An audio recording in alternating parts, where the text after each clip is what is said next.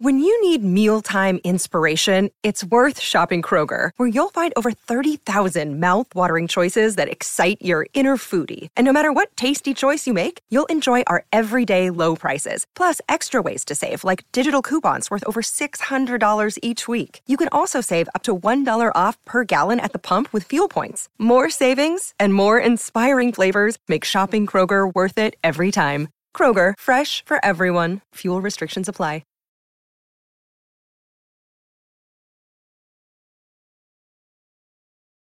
Hello and welcome to Eyes to the Left, the Mirrors political podcast. My name is Jason Beattie and I'm joined today by Lisa Nandy, the Labour MP for Wigan, and my colleague Ros Wynne-Jones, who is the author and founder of the Wigan Pier Project, which we'll talk about in a few minutes. And the reason we're here is we're going to talk about not just Wigan, but towns in general. And Lisa is the co-founder of a think tank called the Centre for Towns, uh, and this is looking at the parts of Britain which have started to be left behind. And you write recently in a in a blog, and I'm going to read this out because our ageing towns are at the sharp end of the social care crisis. Low-paid jobs with no progression have replaced secure work with prospects. Uh, as spending power has reduced the thriving local high streets, community banks, bus services, and local pubs that underpin that shared community have disappeared. So, this is quite a bleak picture. And it's got political ramifications as well, which we'll come on to because at the general election and most recently at the local elections, we saw Labour piling up votes in the cities and then struggling at the general election. For example, they lost Mansfield in the local elections. They didn't make any progress in places like Nuneaton, Basildon, your seat of Wigan, uh, Bolton, and these are the key battlegrounds of the election. So it's a crucial area, and we're going to talk about why our town's starting to be left behind, what can we do about it, and the political consequences. So, so, Lisa, do you want to explain why you set up Centre for Towns? Yeah, well, actually, it was a, it was partly because of this left behind um, label that had become attached to places like Wigan through the Brexit referendum. So there were, there was a real sense of frustration amongst me and uh, Ian Warren, one of our co-founders, Dr. Will Jennings from the University of Southampton, that the places where we live and work and bring up our families are great places. They're great places where people choose to live, they choose to stay. There's a strong sense of community, lots of green open space, clean air, um, good public services, really good quality of life. But for far too long, many of those areas just have been completely ignored by national government and policy. We're doing well despite the actions of successive governments and not because of them. And Brexit should have been a real wake up call, I think, for Westminster and Whitehall that when you looked at the map of where people voted overwhelmingly to leave, you could divide them exactly between cities and towns. So Manchester, for example, which is my nearest city, uh, voted overwhelmingly to remain, and yet all almost all of the surrounding towns voted overwhelmingly to leave, and that was a pattern that we saw replicated across the country. And the truth is that for a very long time, people in towns like mine, have been saying that they don't believe that the political parties understand or care about their needs, priorities, and aspirations. And that sense of frustration has been evident firstly through record low turnout, and then we saw it with the rise of UKIP in many towns across the country, and then with the vote to leave the EU as well. And we just felt that, you know, a year after the Brexit vote, that sent shockwaves through Westminster and Whitehall, there was just still a very clear sense that people hadn't got it and that they just hadn't understood where that frustration came from and the need for a complete overhaul of the political and economic system. And so we thought, well, what better thing to do? You know, when the world's in complete chaos, set up a think tank. So we set up the Centre for Towns and um, we've been running it out of a shed in Bolton ever since. Um, and producing lots of reports that show what's happening to towns um, what's happened over the last 30 years, what's happening now, and we're starting to talk. We're going to have an event next week where we talk a bit about some of the things that need to be done if we're going to solve this problem. Can I just quickly bring in, in, in Ros here? And Ros, by all means, do ask questions as well. Don't, you know, there's two journalists here to one politician. I'm Lisa's slightly outnumbered. Can, can you just explain for, for, for listeners who don't know what the Road to Wigan Pier project was about and, and what you kind of tried to achieve with it. Well, interestingly, it first came out of a trip that I did to Wigan to come and see Lisa a few years ago, um, where we did a whole series of interviews. It was during the sort of general election. Um, and one of the people that we spoke to was a, a vicar who was kind of running a food bank and had like homeless people sleeping in the church. I remember she was talking about getting offcuts of carpets for families' homes because kids were so freezing and they'd had nothing to put on the floor. And she said oh, Orwell would have would have wept to have seen the state of Wigan now, but actually it wasn't really just the state of Wigan, and that's kind of the parallel with the journey that Orwell made because actually his journey came to be called the Road to Wigan Pier, and that became the town associated with it. But really, he was writing about the whole sort of post-industrialised North. Wigan just sort of became the focus of it. So when we set off, one of the really interesting things for me was a bit like Orwell. He just comes, travels through the towns to get to the cities. Really, he wants to write about the cities, and probably we were guilty of a similar thing on our journey. You kind of think it's going to be about, you know, poverty in Manchester or poverty in Liverpool or Leeds or whatever. But actually, the towns to me were a total revelation. And I think um, with the Real Britain column, which I also write for the Mirror, we, I spend a lot of time in you know communities that are struggling. But along that route specifically, and I think particularly in parts of the Midlands, you were just coming into towns that really felt as if they just were giving up hope. Actually, in a way that uh, Wigan is certainly not like that. But there were plenty of towns that we came through where you just see a boarded up high streets. All the mental health services have closed, the NHS is closed, the libraries are closed. There's literally, you're struggling to even because you want to interview people and talk to them, you're looking for a, a community space where people hang out together and you can't find one because those spaces have kind of closed down. So unless you go to the shopping centre or you try and go to the market, and the market has closed three years ago, there's a, there's just this lack of stuff going on, and this just feeling of you can. Those are all seventy percent Brexit towns, and there's been Hope Not Hate has written a lot of stuff about the link between having hope and progressive thinking. Like the the, le- the the more pessimistic you feel, the more likely you are to turn to sort of right wing politics. And and in terms of Lisa, you know, some people kind of looked at Orwell and thought, look, he's stigmatising places like Wigan, and it became associated unfairly, perhaps, with this kind of idea was, you know, the deprived place of Britain. But but one of the points you want to make is, you know, you have this very strong sense of community but they've been let down by whom? How, how come we've got boarded up high streets? How come we well, people are leaving these places to go and live and work in the cities. Well, this goes back quite a long way actually to the sort of early to mid 90s when a decision was made that cities would be the engines of economic growth. And successive governments, um, certainly Tony Blair embraced this wholeheartedly for New Labour, and then Osborne uh, took that agenda on through his city devolution deals um, believed that if you put investment and opportunity into cities, then surrounding towns will be pulled along in their prosperous wake and feel the benefits. It was a sort of trickle down model of growth, but at a much more local level. But the trouble is, it just simply didn't deliver. What it meant was that over those years, towns become have become very hollowed out in terms of jobs and investment and opportunities. And for those young people who used to leave a town like mine to go and work and study and then come back, what they've increasingly found over the years is that there's very little to come back to. And so the skills levels have declined in towns, which perpetuates the cycle of businesses not basing themselves there and not investing. Um, and that's what accounts for a lot of the things that Ros saw on that journey through to Wigan, going through those towns with the boarded up high streets, because as towns have got older and older and cities have got younger and younger, we've lost spending power in towns. We just don't have the spending power to sustain things like community pubs, high street banking, uh, thriving local high streets. Pass, uh, transport is a huge issue for that reason because it's calculated and commissioned on the basis of passenger numbers. But as fewer and fewer working age people are actually based in the towns, it's meant that those numbers so just a, aren't it's there. a vicious circle that so, you, you can't revive the towns unless you have decent transport links and decent broadband, etc. but they're refusing to give the money there because the populations are declining. Well, and it's not just simply a question of money. So, you know, some of the suggestions that have been made is maybe we should legislate to make sure that banks have to be based in towns. We did some research at Centre for Towns that showed that it was the towns, not rather than the villages or the cities, that had lost most of their community banking facilities.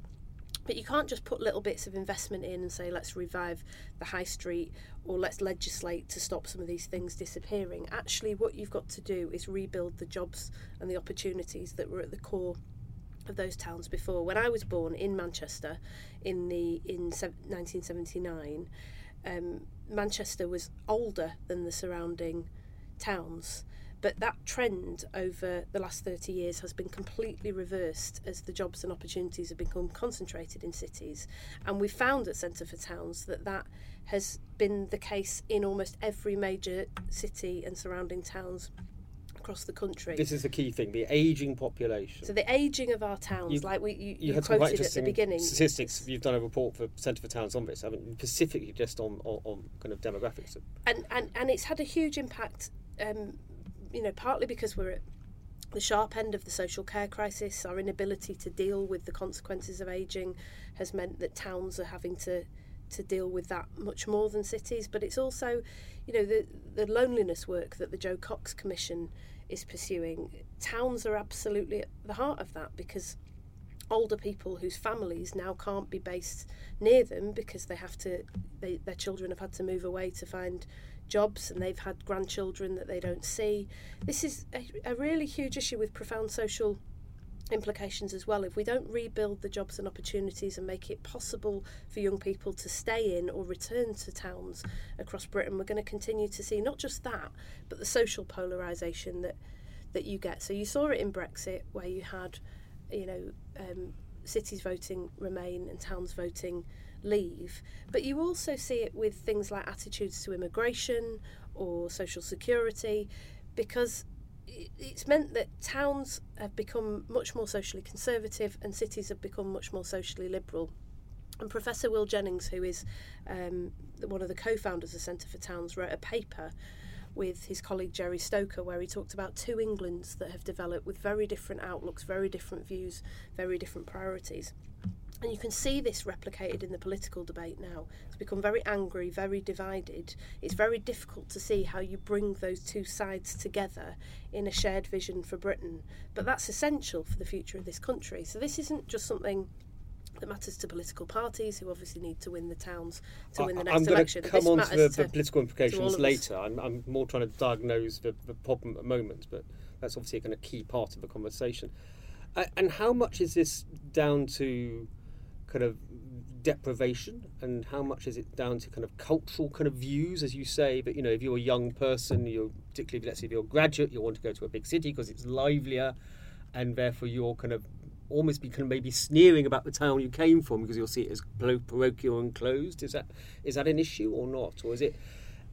Or is it how much is it a lack of uh, democratic accountability in terms of uh, towns used to have you know their own local newspapers, they used to have pride in terms of civic kind of kind of institutions, and those also seem to be declining as well. Is that is that a problem? I mean, either of you do answer this question. Yeah, I'm throwing them out there. I don't have to answer them. Well, actually, I'd be, I'd be interested to know what Ros thinks because you've spent time in a lot more towns th- than I have. You know, I tend to be either at home or, you know, visited a few recently. But I definitely feel that there is something about people who choose to live in or stay in towns that they're not fundamentally different to people in cities, but there are some differences in priorities, I think.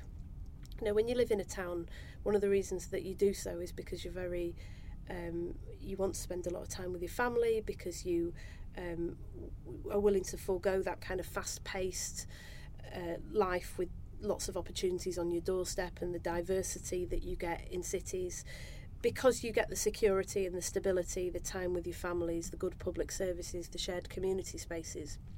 And it seems to me that one of the biggest problems with what's happened over the last 30 years and the eradication of many of those things in towns is that these are precisely the things that people most value about where they live. And these are the things that have been lost. So when you talk to people on doorsteps in some of those marginal towns across England, you don't just feel a sense of anger, you also feel a very, very deep sense of loss about what's happened in recent years.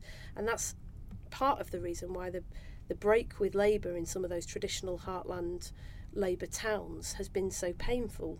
Because for a lot of people, that's a very, very you know emotional, difficult thing to to do. But actually, they're trying to tell us that you know we were meant to stand up for those things. We were meant to stand for those things, and the loss of them is like a bereavement in many senses. Yeah, Yes. I mean, I think it's interesting because there are there are always families that there are always people that they've moved to the city and then when they have children they think it, that's the time time for them to sort of go back home. You know, maybe because they're renting a very very expensive flat in the city, which you know for the same money they could get much more space back where they live and they could have grandparents to help with their kids and all that kind of thing. And that's where if you have a much better transport network, there's there's no reason why people can't sort of commute in and out of cities and, and be part of be part of a be part of a town's life in that way. Um, but I think there's also there's another interesting bit to it which has happened in places like Stoke, which I think had become probably suffers from all those different afflictions and has often had a problem because it's a number of different small towns as well. So it's almost like a town that's even more fractured than other towns, geographically fractured. But there's always something interesting there at the core. Like I'm sort of thinking about when um, Paul Nuttall decided that he was going to have a go at Stoke, and he thought, you know, I'm gonna I'm gonna take Stoke. I'll go to the Bentilee This estate. this was the UKIP leader. the for- UKIP leaders, for sorry, that yes. month or whatever. Yeah, but carry on. Yeah, and, and he they kind of and actually he wasn't the first person to try and do that. You know, the BNP were like originally launched in Stoke, who who diagnosed exactly the same problem. People on the right have been very good at diagnosing this problem, so they know exactly where to go in and kind of recruit people. And years ago, Oswald Mosley had also launched his own. That was the precursor to British Union of Fascists. Was launched in Stoke. And one of the interesting things, so obviously we're going back there trying to talk about 80 years ago. What was it like then? What was it like now? And there were these obvious parallels with the 30s. I met this brilliant um, old guy in his 90s. He was telling me about being thrown out of a um, Mosley rally by some very rough people who I was saying, oh, they were the black shirts, weren't they? he was like, yes, I think they were. They were wearing a black shirt. Um, and he was kind of talking about how, why Stoke always resists fascists in the end. So this was at a time when Paul Nuttall actually was quite, um, you know, looked as if he was doing quite well in the town, and he was saying, "Oh, Paul Nuttall will never, um, will never succeed because in the end, we as a town have got too much pride to let these people in." And there's like this tremendous, there is this pride, it's it's still there, and it comes out in football or rugby or whatever else that people kind of have. But it's how do you? I think that I think that people want to actually go back to their town. Probably Yeah. they feel anonymous Yeah. in Manchester, you know. So if if people can be given the opportunities to come back through transport or broadband or whatever the what the, whatever the things are that are causing the problem where they can't live there, that they will come back. Yeah, and let's kind of on the political question. I mean, your colleague Ian has written quite an interesting piece recently about how we're getting the kind of what they call the reddening of the suburbs. So Labour's vote is now moving out from the big cities into the suburbs. But at the same time, you've got this kind of loss of Labour support in its traditional areas in these towns. As we mm. mentioned earlier, we, you know, we talked about Basildon, which used to be a Labour seat. We talked about Nuneaton, which is a classic bellwether seat. You talked about Bolton. We could kind of go through quite a few of these across the country. Mm. And, and there was a poll out this week showing that the Tories have a lead, or but a narrow one, amongst the working class voters. Now, how much of this is age? How much of this is class? How much is geography? And and then I'm going to ask you the difficult question after this: is what do you do about it? But I mean, Well- why is this happening? So the, the the piece that you referred to that Ian Ian did this week looked very particularly at London and what's happening around London and the southeast. And But I it's happening in you know you got what Labour won Trafford for the first time in local elections. You know that was the, the one little bit of blue outside Manchester. Yeah, I mean, what, I think what you what you're tending to see there is uh, issues around high housing costs, meaning just as Ros said that families are being uh, either forced out or choosing to move out of the centre of cities, and so you get this sort of ring around the outskirts, this sort of donut that used to be very blue, that is now becoming red, and is clearly a huge challenge for the Tories if they want to win the next general election. It's something that they ought to be really worried about because those seats were traditionally part of the Tory heartlands and part of the flip side to Mansfield that you talked about was that we won seats, you know, Kensington, Canterbury. Yeah. So you're, but these were kind of more affluent kind of areas with higher levels of education. Well, I think I think the issue is actually university probably towns. less to do with education and much more to do with age. So, you know, university towns is are the only towns where Labour is actually bucking the trend. Because in most towns across the country, what we've seen is we're either standing still or going backwards um, in small to medium sized towns. But where there's a university, the picture is very, very different. And essentially, Labour is winning the youth vote and the Tories are winning the older vote. And that is partly, I think, what accounts for the fact that after eight years of austerity, in some of the hardest hit towns in the country, the Tories are actually gaining ground. I mean, the local elections were really striking from that perspective, although there was virtually no attention paid at all by the media. Apart from obviously the Mirror, who are fabulous. Thank you, Uh, Lisa. you to- can come again. Have another biscuit. to uh, to what was going on outside of London. Actually, the picture outside of London was quite was quite troubling for Labour because we nearly lost Bolton Council. We held, held on by a majority of one. We lost seats in Sunderland, in Wigan. Um, and we, you know, if you look at somewhere like Amber Valley, for example, although we won the more middle class target wards, we lost the working class seats that we'd always held there. So there are some real issues for Labour. And the reason this is absolutely critical, and that both of the major political parties have now started to pay attention to what's happening in our towns, is because cities are going deeper and deeper red with every year that goes on, and rural areas have become darker and darker blue. And towns are now the key battleground for the next general election. To put it quite simply, whoever starts to understand the issues that people are raising in our towns and comes up with a plan to address them won't just win the next general election, they'll win the one after that. And that's why suddenly there's been a bit of a flurry of interest from the political parties in trying to look at it. Now, I obviously, as a Labour MP, I'll do everything that I can to make sure that that's a Labour solution. I don't believe that the Tories have a solution for working class people in towns like mine. But it is a warning to Labour that that vote is that's come out for us for a hundred years is not guaranteed, and unless we start to address it, we could have real problems. Yeah, I was I was um, reading about Rahm Emanuel, um, mayor of Chicago, and and he was saying it's not that difficult. You just have to represent the views of the people you want to serve if you want to win their vote. And the key word there was represent. And and the question I want to ask both of you is is do you think Labour at the moment fully represents the views of people in these towns? Do you want to? Yeah, I mean, I think it's I, one of the things that I've really picked up um, over the last 18 months in those towns in particular is just a general anti politics, just as a real full stop. There's a sense that actually there's not a great difference between what any of the parties are offering. This is obviously what we saw through Brexit. But there's I've spoken to people that would say Jeremy Corbyn, he wears sandals, he's a vegetarian, he's come to the you know, Islington. There's no there's no he is as much a part of the elite in that to their mind as Theresa May or you know any of the other political party leaders. And there's a real issue of representation and a north-south divide and a feeling that London gets everything. You know, what's the point? Everything's skewed.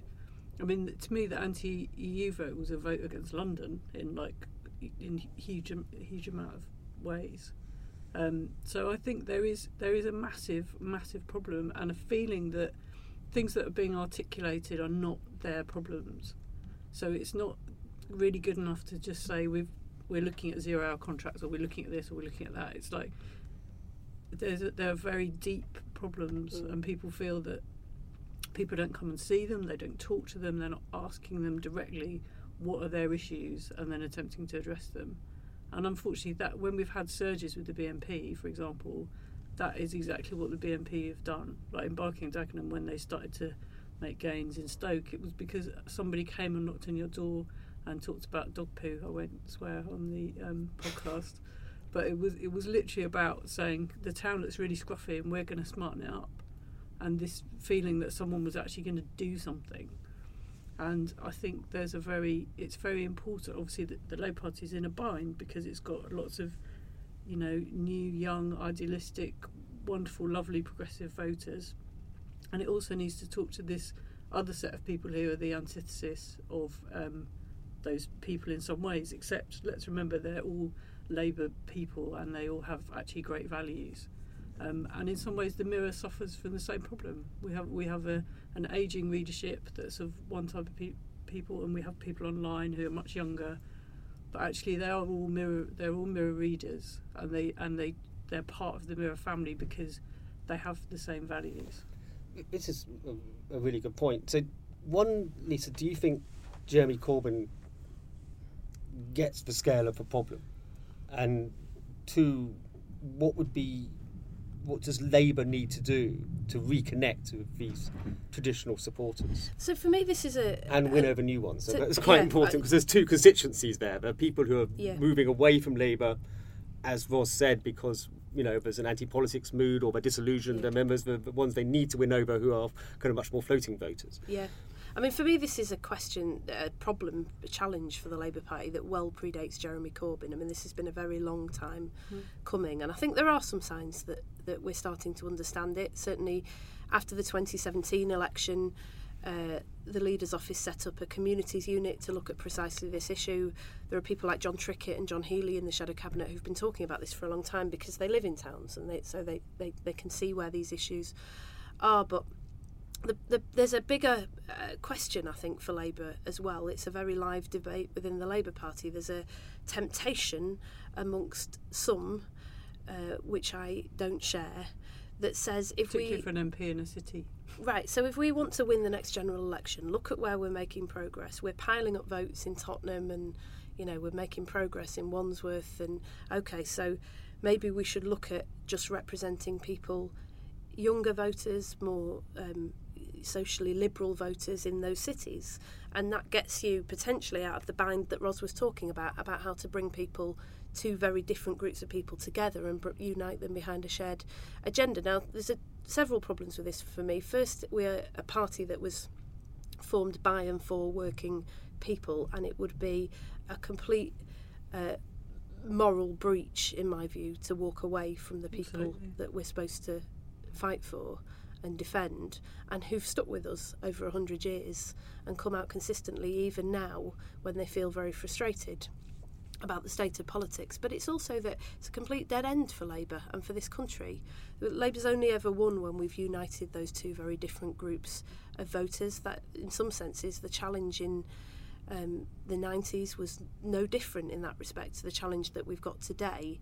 And the way that you do it, I think, is to start by actually treating the people that you're asking to vote for you with a bit of respect, to understand that when they um, you know, talk about the importance of things like family and uh, patriotism.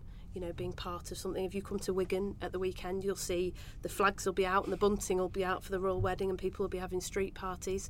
And you know, too often the response from mainstream politics has been to sneer at that, when actually it's an important part of our identity. You know, we want to be part of something bigger than ourselves. It's why, you know, it's why I'm on the left, and so the first thing to do, I think, is to respect and understand what people are trying to tell you. People who voted leave in the referendum are not stupid, they're not racist, as I've heard them described by members of my own party. Um, and the next thing to do is to start listening to what they're actually saying that they want. So, just to give you an example, uh, in Greater Manchester, we had a plan for economic development that was um, replicated all of the problems national problems, but at a regional level, led by Labour leaders that concentrated jobs and opportunities in Manchester and then built a great big ring of warehouses around the outskirts of Greater Manchester so that kids in towns like mine who couldn't get those good jobs in Manchester could go and work for ASOS and, you know, uh, be microchipped and you know told when to go to the toilet and stuck in these dead ends zero hours zero no jobs. With no daylight. And unsurprisingly the community said hang on a minute we don't want this. And one of the reasons they didn't want it was because it built all over the green belt. So immediately they were la- labelled NIMBYs and told that they didn't care about young people and they didn't care about housing in the area. But actually one of the reasons that we don't want that. It delivers nothing for our young people. It delivers nothing for our economy. It takes away one of the things, the green open spaces that we care most about.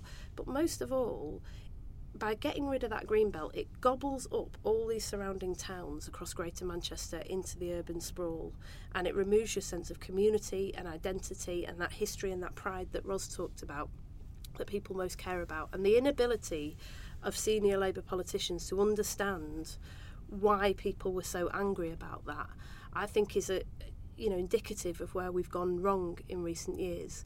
And I think there are some signs definitely that Jeremy Corbyn understands this because he's always been part of his own community. So I think he does understand why strong families and strong community really matters.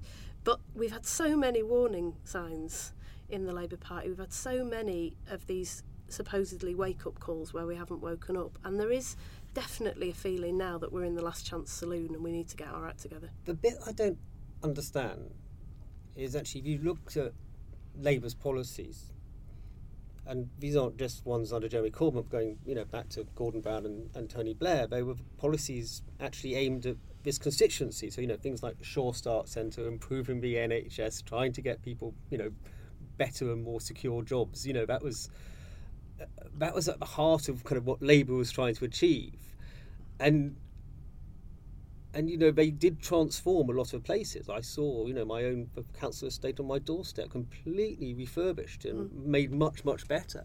And then and what I don't get is if Labour was trying to do the right thing for these people.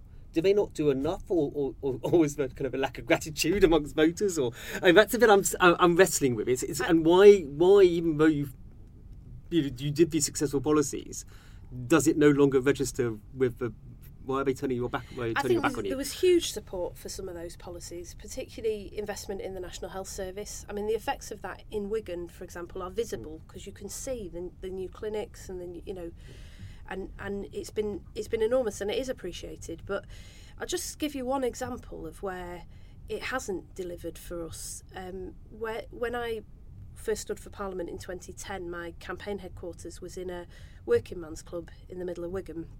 It stood there for decades. It was opposite originally the um, rugby league stadium uh, and football stadium that um, that sat, used to sit in the middle of Wigan.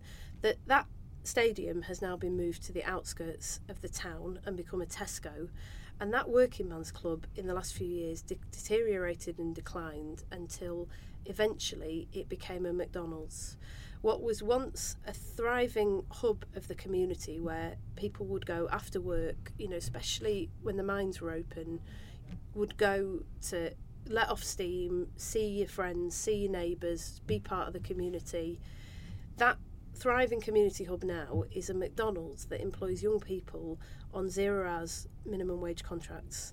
And it tells a story about something that's been lost in towns like mine. It's not enough to say we're just going to drive investment, or as Tony Blair did in the um, in the early 2000s, that the future will belong to those who are quick to adapt and swift to respond to this new global future. People actually care about the fact that they're from their own town with their own community, their own sense of identity, their own institutions, and they want to protect and defend them. And the model that we've had, that we've been wedded to for most of my lifetime, just simply hasn't delivered on that. And prote- it hasn't protected those things. In fact, in many cases, it's been the reason that they've been swept away.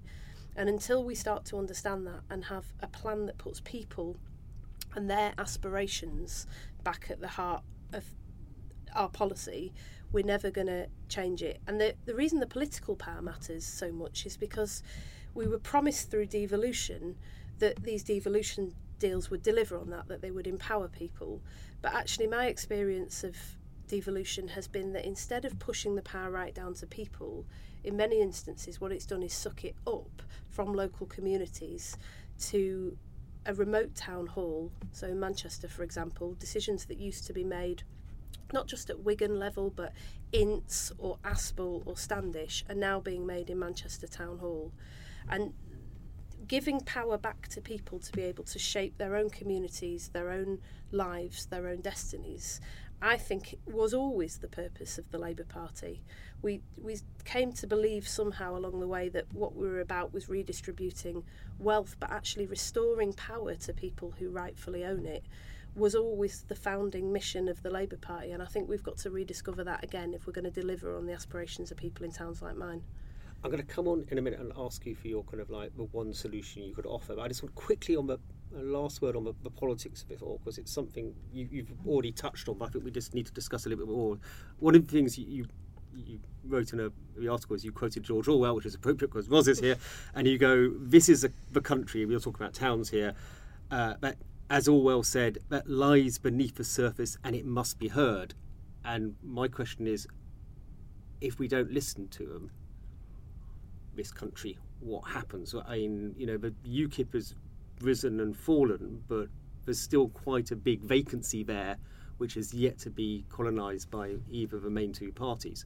Uh, what, what's what's your kind of great fear could happen if Labour doesn't manage to connect with these voters, or they don't go to the Tories either? Actually. I mean, I think we're in a very dangerous uh, situation at the moment because the obviously UKIP's kind of collapsed, the BNP's gone, but there's a real rise of um, street violence at the moment coming from the far right and far right parties, far right rallies, some very charismatic figures that are appearing online, and there's a real danger that the more that people feel anti-politics and give up on politics, that they just find themselves disenfranchised to the point where it just becomes about fighting fighting people in the street and obviously Jo Cox's murder and some of those things we've we've we've seen that happen. But also there's always the danger that a Trump type figure pops up. You know, somebody who does suddenly articulate all of those all of those things and I think that's a really that's a really dangerous situation. Um, I think that it's still totally possible for the Labour Party to be those people's voice. It, it, it, it's not uh, uh, more than that. The Labour Party, like they deserve the Labour Party to be their voice, and actually, that you know, the Labour Party needs to sort itself out to speak to those people better and articulate those concerns. Can you see the UKIP rising again in these areas, Lisa? I think there's a, a, a, space that UKIP filled for a while that has still not been filled by any other party. We saw it in the 2017 in the 2018 local elections that a lot of that UKIP vote in many towns across the country actually just stayed at home rather mm. than going to either the Tories They're or Labour. waiting for Brexit as well to see if Brexit doesn't happen in the way that people want it to. I think there will also be another phase of anger and. I mean, for me, the, the issue around Brexit is that people have been t- trying to tell us for a very long time how frustrated they are that we're not delivering on the things that most matter to them in their lives. And that roar of noise that we heard on the 24th of June a couple of years ago should have been the moment where we woke up and got it. But instead, we jumped straight to the technical and the legal parts of the debate. We're currently, you know, I'm going back to Parliament this afternoon to debate Max FAC versus a customs partnership. Now, all of this stuff is really important, but there's a real sense in many towns across the country that we've just completely missed the point. Mm. We haven't addressed any of the things that gave rise to that in the first place, so we haven't got permission to be heard about the preferred model of Brexit because we've not addressed any of the underlying issues. And the example that Ros gave about Trump, I think, is really right for us to have in our minds because this isn't a, a, UK phenomenon. Actually, if you look across the world, we're seeing similar things happening in France, in Germany. I went to Austria recently where they've had similar issues. Um, and when I went to um, to, to the US during the presidential elections, just after Brexit had happened, we had a conversation with Hillary Clinton's campaign team who told us that they had all the same issues that we did about the sort of younger, more socially liberal voters in cities versus the older, more socially conservative voters in rural areas. And and and they said, you know, essentially we we we just you know we can afford to sort of bank those older mm. rural voters because because they've always voted for us and because they've got nowhere else to go. Well, it turns out they did have somewhere else to go. And what's the result? The result is the most horrendous president in history. And you know that's a good lesson for the UK, I think, and for Labour in particular, is that we've got to take this seriously because I genuinely believe that Labour offers the best prospects for people in towns across this country, and I think a lot of people deep down believe that too, but they want to hear from us what that is that's tangible that is going to deliver it for them. And they can look at the Wigan Pier Project, where we've uh, spoken to 250 people across the country in exactly these kind of situations, just talking about their lives. When people say, "Oh, they don't really," there's two Britons.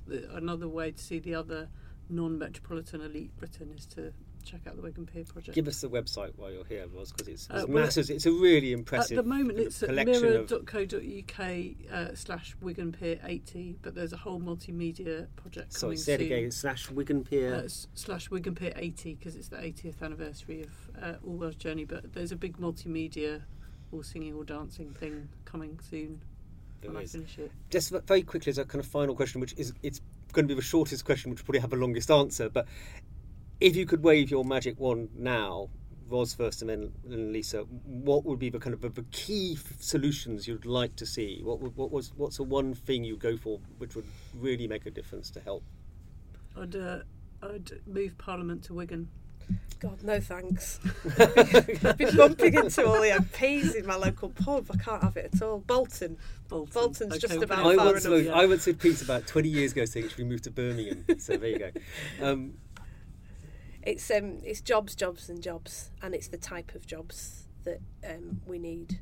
Um, there are far too many people since I started doing the Centre for Towns project who have come up to me at the end of events and said, I am the person you describe. I am the young person who moved away because I didn't have a choice and who have been trying to get back ever since. And they tell stories about, you know, my mum's getting older, she wants to see her grandchildren. It's a real stress because when she has a fall, I'm not there. My brother stayed at home, he has completely different political views to me. It's like we're living different lives.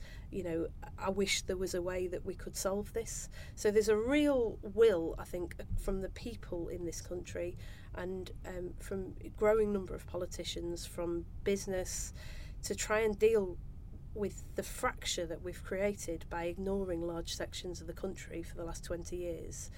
Um, and now what we need is a proper programme that inspires people to believe in us again so that we can actually deliver it. That was really interesting. Thank you so much for that, both Ros and Lisa. Um, please go to our website, which is mirror.co.uk forward slash eyes. That's A Y E S, where you can subscribe and uh, uh, leave some comments. Um, you can follow me on Twitter as at jbeattiemirror. Lisa's on Twitter. At Lisa Nandy. Ros? Uh, uh, at Real Britain Ros. Real Britain was. And as I say, you can got you've got the Real Britain website as well, um, and the Road to Wigan Pier website. So there's, there's lots there. It was a really fascinating conversation. I think we could do another one, which I might drag you back to do about decline of kind of social democratic parties throughout Europe. You'll have to you'll have to get me some better biscuits, I think. I'm sorry about that. My my, my, my guests are demanding riders. I've got conditions. Once again, thank you very, both very much for joining us. We'll be back soon.